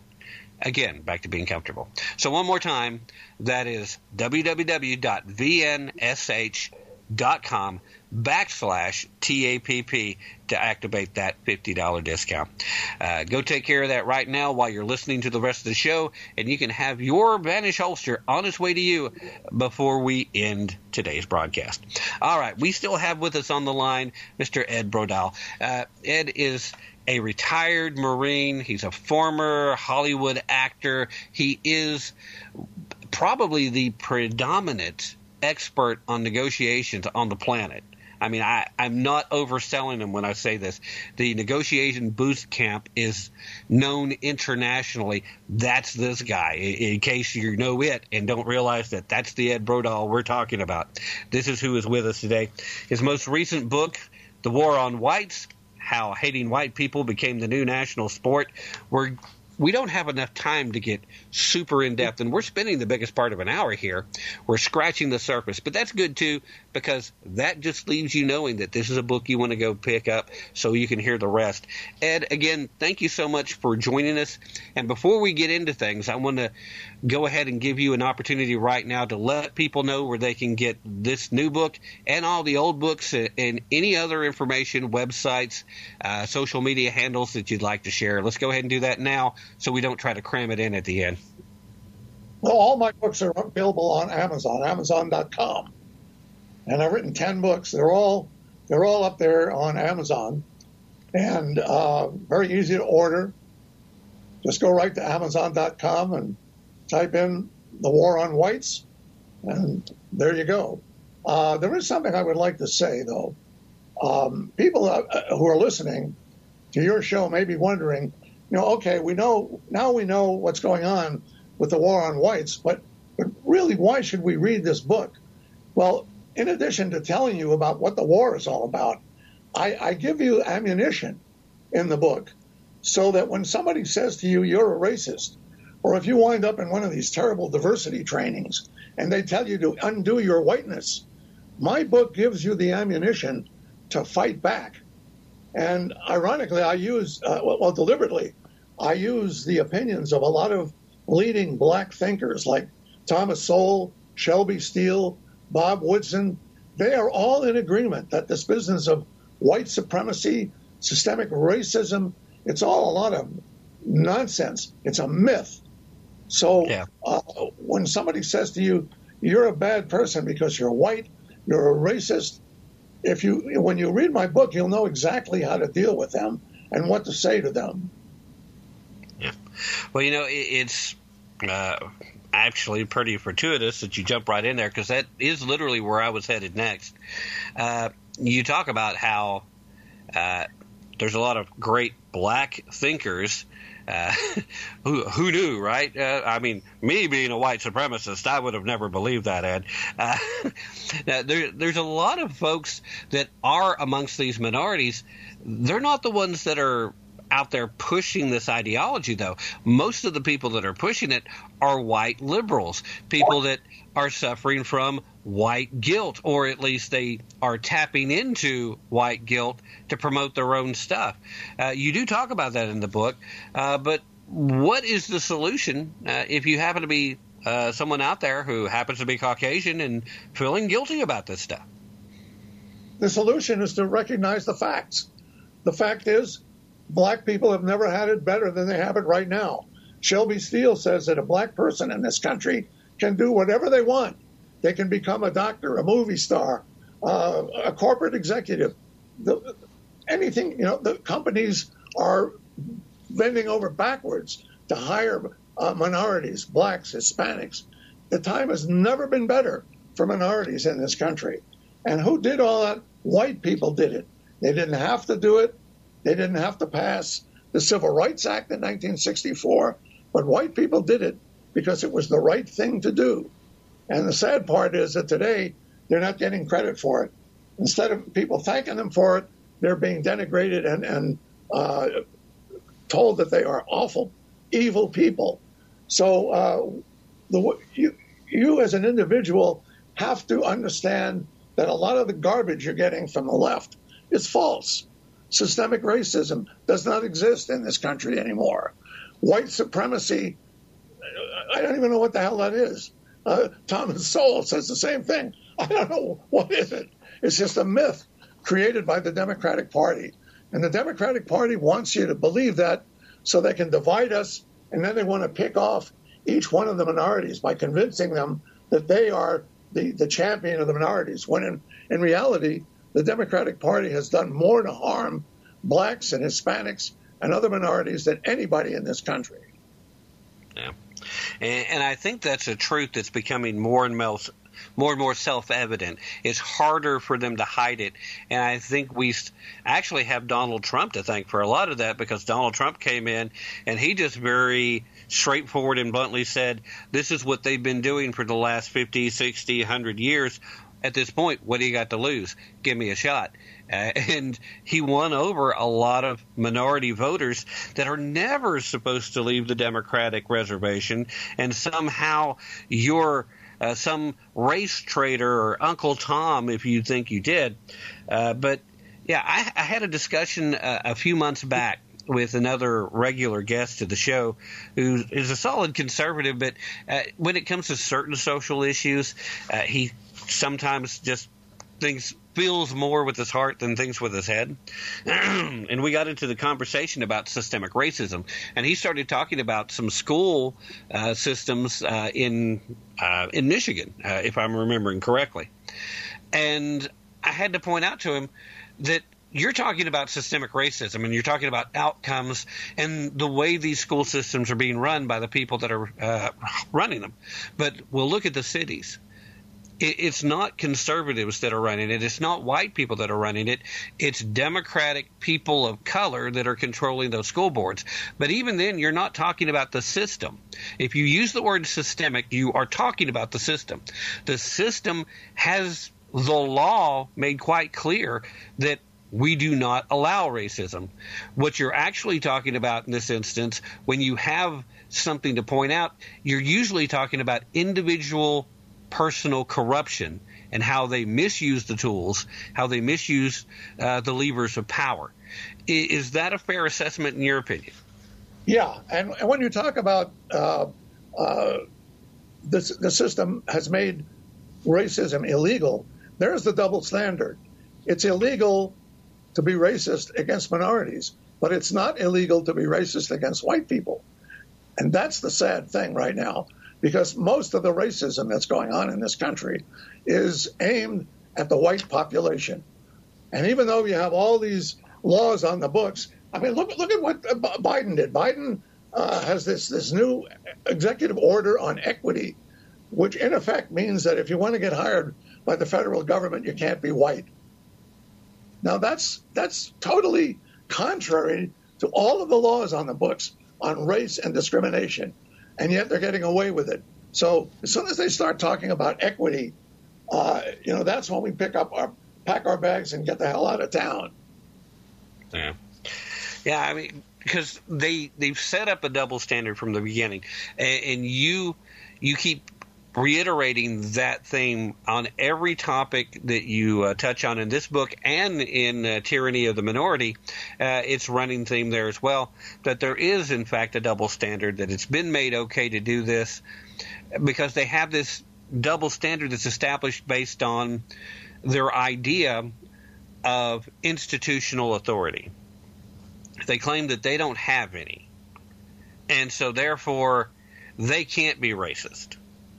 Which, I look at corporations. Let's look at Oprah Winfrey, for example. She's running a media empire. She has institutional power there. You can look at somebody that's done exceptionally well like LeBron James. Not a good thing to say about the country, not a good thing to say about a white person, but wouldn't be able to make millions of dollars playing a game if it wasn't for white people. But I digress. The point is they talk about this institutional power, and that's where they don't understand they've cut themselves off at the knees, because they say that I'm racist because I'm white. How can I be racist? I don't have any institutional power. If you have to have institutional power to be racist, that can't be me, but I'm white. They don't understand the juxtaposition. What are your thoughts? Because I haven't heard you, I haven't read you actually address that specific premise. That's the one angle here that I haven't heard you address, where they talk about you have to have institutional power. You do talk about that, but all the people they accuse of being racist by virtue of being white, almost none of them have any institutional power either. So by their own definition, their own logic, they really can't be. What are your thoughts on that? Well, I talk about that in the book, in the chapter where I discuss white fragility, Robin DiAngelo and Kendi's How to Be an Anti-Racist. Robin DiAngelo says that black people can't be racist. Only white people can be racist. So if a black person says we need to exterminate white people off the face of the earth, according to her, that's not racist. Well, I mean, you can see what a ridiculous argument that is. But a lot of people have fallen for that argument. And since they believe that white people are the only ones who can be racist, therefore you can be racist against white people. Right. But the idea that they use that, because, yeah, you definitely touch on the institutional side of it on behalf of black people, but I haven't heard anybody touch on it on behalf of white people. Most white people don't have any institutional power either, right? Well, who does? You know, that's right. Also a myth, institutional power. It's like systemic racism. What the hell does it mean? It doesn't mean institutional power. I mean, does Donald Trump have institutional power? I mean, it's just, when you really dissect it, it's nonsense. It's double talk. Right. Welcome to 1984. That's right. That's right. Yeah. All right. One of the topics you also touch on, and it's one that drives me absolutely nuts all the time. Now, Robin DiAngelo and her white fragility, it just irritates me to the point I haven't been able to finish the book. I got, I think, a quarter of the way in, Ed, and that's all I could stomach. I just couldn't go any further. But what really aggravates me is the 1619 Project. When we talk about Miss Hannah-Jones and her fictional retelling, the fact that the New York Times push this almost as if it's real, but they acknowledge that it's mostly fictional. We have a ton of historians that have stepped forward, and historians that lean heavily to the left, but who actually take pride in being a historian and have to say most of this is so far from historically accurate that they would be embarrassed to have their name attached to it, demanded this. Nicole Hannah-Jones wins a Pulitzer Prize for this, gets a position as a professor because of this, gets a Hulu special because of this. And they're out here now teaching young Americans that they are the victims of America's original sin, slavery. America's a no good, very bad, terrible place because they brought slaves here. And they completely take what little bit of facts are there out of context and out of historical perspective. And they do it on purpose. But I love your take on the 1619 Project, and I'd like to give you a moment or two to talk about that. Well, what is very sad about our country right now is that the left has taken over academia and the media. So you talk about the New York Times. When I was a young man, you could believe everything that was in the New York Times. Today, you can't believe anything. It's been taken over by the left. Our Ivy League schools have been taken over by the left, and that's why they're pushing this stuff. So it's really necessary for each one of us to become self-educated and understand the lies that are being promulgated by companies like the New York Times. The 1619 Project is a lie. And she got a Pulitzer Prize. That's a lie, too. That's a disgrace. It used to be an honor to get a Pulitzer Prize. Today, you know, if you're a leftist writer, you get it. If you're a conservative, forget about it. So we have, again, a double standard because these major sources of influence have been taken over by the left. The media, Hollywood, big tech, academia, all of them have been taken over by the left. And, you know, if you want to know what they're thinking, listen to MSNBC. It's amazing the lies that are put out there every day. I can't stand listening to the, you know, MSNBC, CNN, the New York Times, the Washington Post. It's impossible because they're lying through their teeth. Yeah. Yeah, and if you pay any attention at all, it's impossible not to know it. And that's the worst part. There is still so much more in the book. It's not an extremely long book. It's definitely not a hard read. I don't want anybody thinking, because when I say there's so much more in here, that it's going to just be an effort to read it. It's not. It's easy to read. It's a reasonable sized book. It's a great book, but there's a lot of stuff in here. I hate that we're already running out of time tonight, Ed. I definitely wanted to touch a little bit on your talking about George Floyd and how you address that. I don't think we're going to have enough time because I wanted to end on the fact that you talk about how white is a color too. And I wanted to kind of end things there. And I think now we need to go ahead and have that discussion. Again, white's a color too. Why do we live in a time where you have to explain this? Again, it's the lies that are put out there. I am very much against the use of the term people of color. Because when you say that there are people of color, the assumption is that white people are not people of color. So white is not a color. Well, my skin happens to be white. And I think America has to wake up to the fact that white is a color too. There was a time when this was common sense, Ed. And unfortunately, there was a time anymore. Tim, forget about common sense. If you're on the left, there is no common sense. It's all groupthink. Yeah. But if you want to think and you want to use critical thinking, to my way of thinking, you automatically become a conservative because it's only conservatives today who are using critical thinking to approach the problems of the nation. Well, critical thinking comes in handy if you're trying to solve the problems. We live in a time where we have a political class where they don't need solutions, they need issues. And as long as they have an issue to run on, they get to keep making promises. And you know, I mentioned common sense with the understanding that it has become so rare, it's practically a superpower now. And so for those of us that are utilizing critical thought and, you know, the experience, the wisdom that experience brings us, we have such a heads up. But that's why we have to be the enemy. We have to be silenced. We have to be destroyed.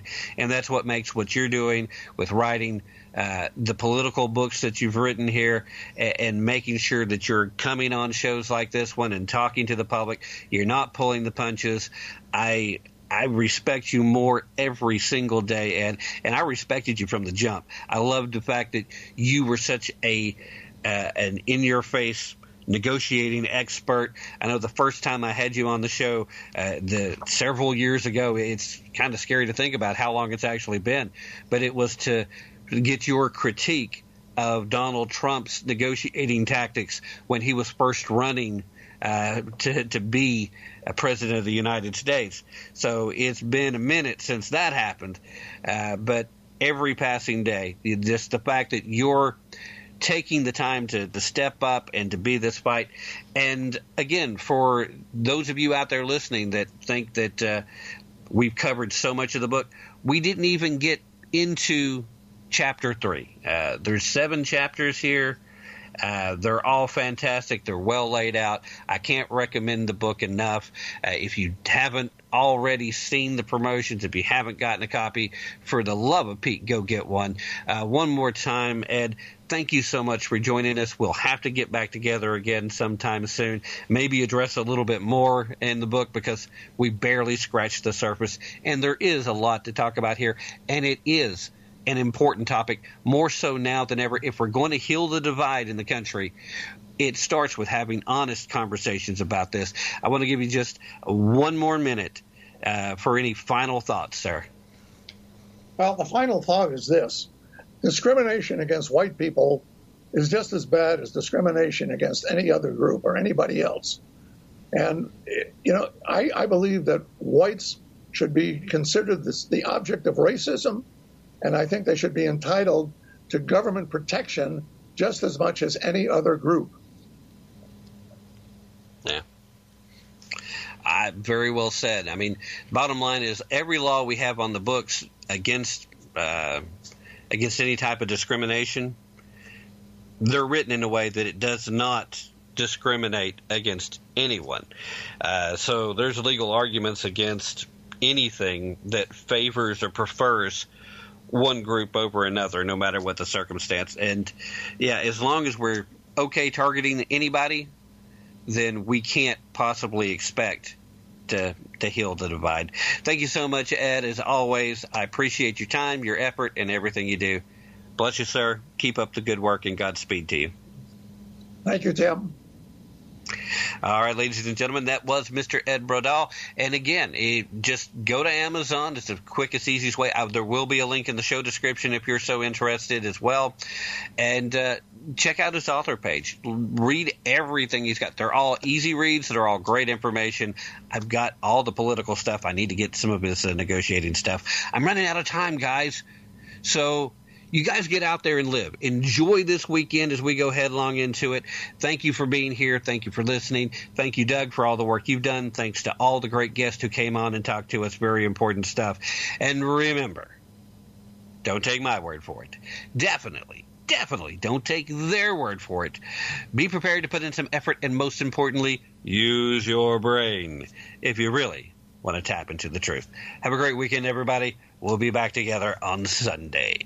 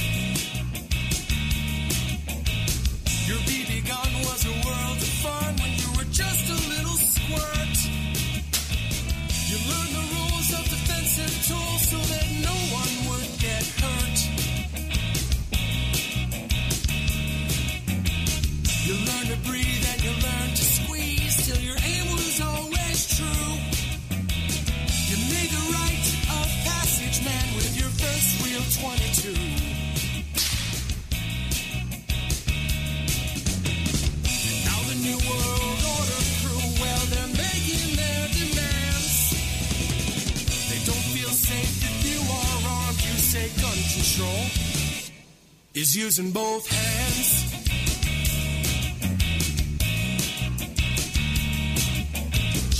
Founders knew the Second Amendment was the final one to keep, to hold our other rights intact so we never become sheep.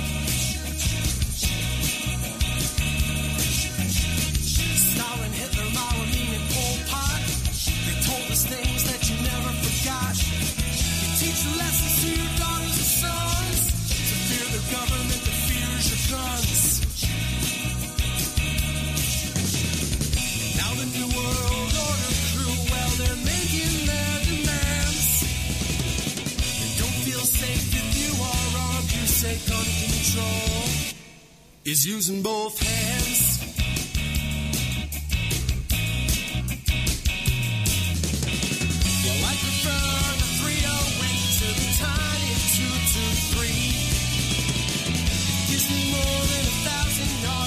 Take my family.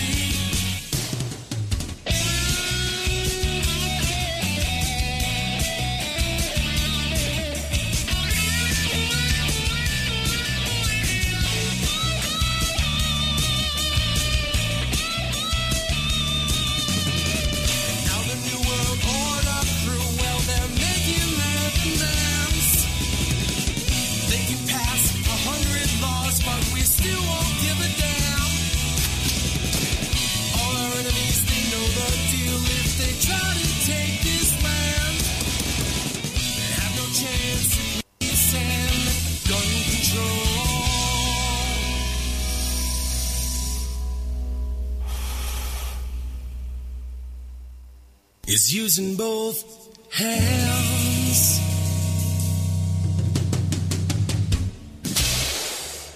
Lucky Land Casino, asking people, what's the weirdest place you've gotten lucky? Lucky? In line at the deli, I guess? Aha, in my dentist's office.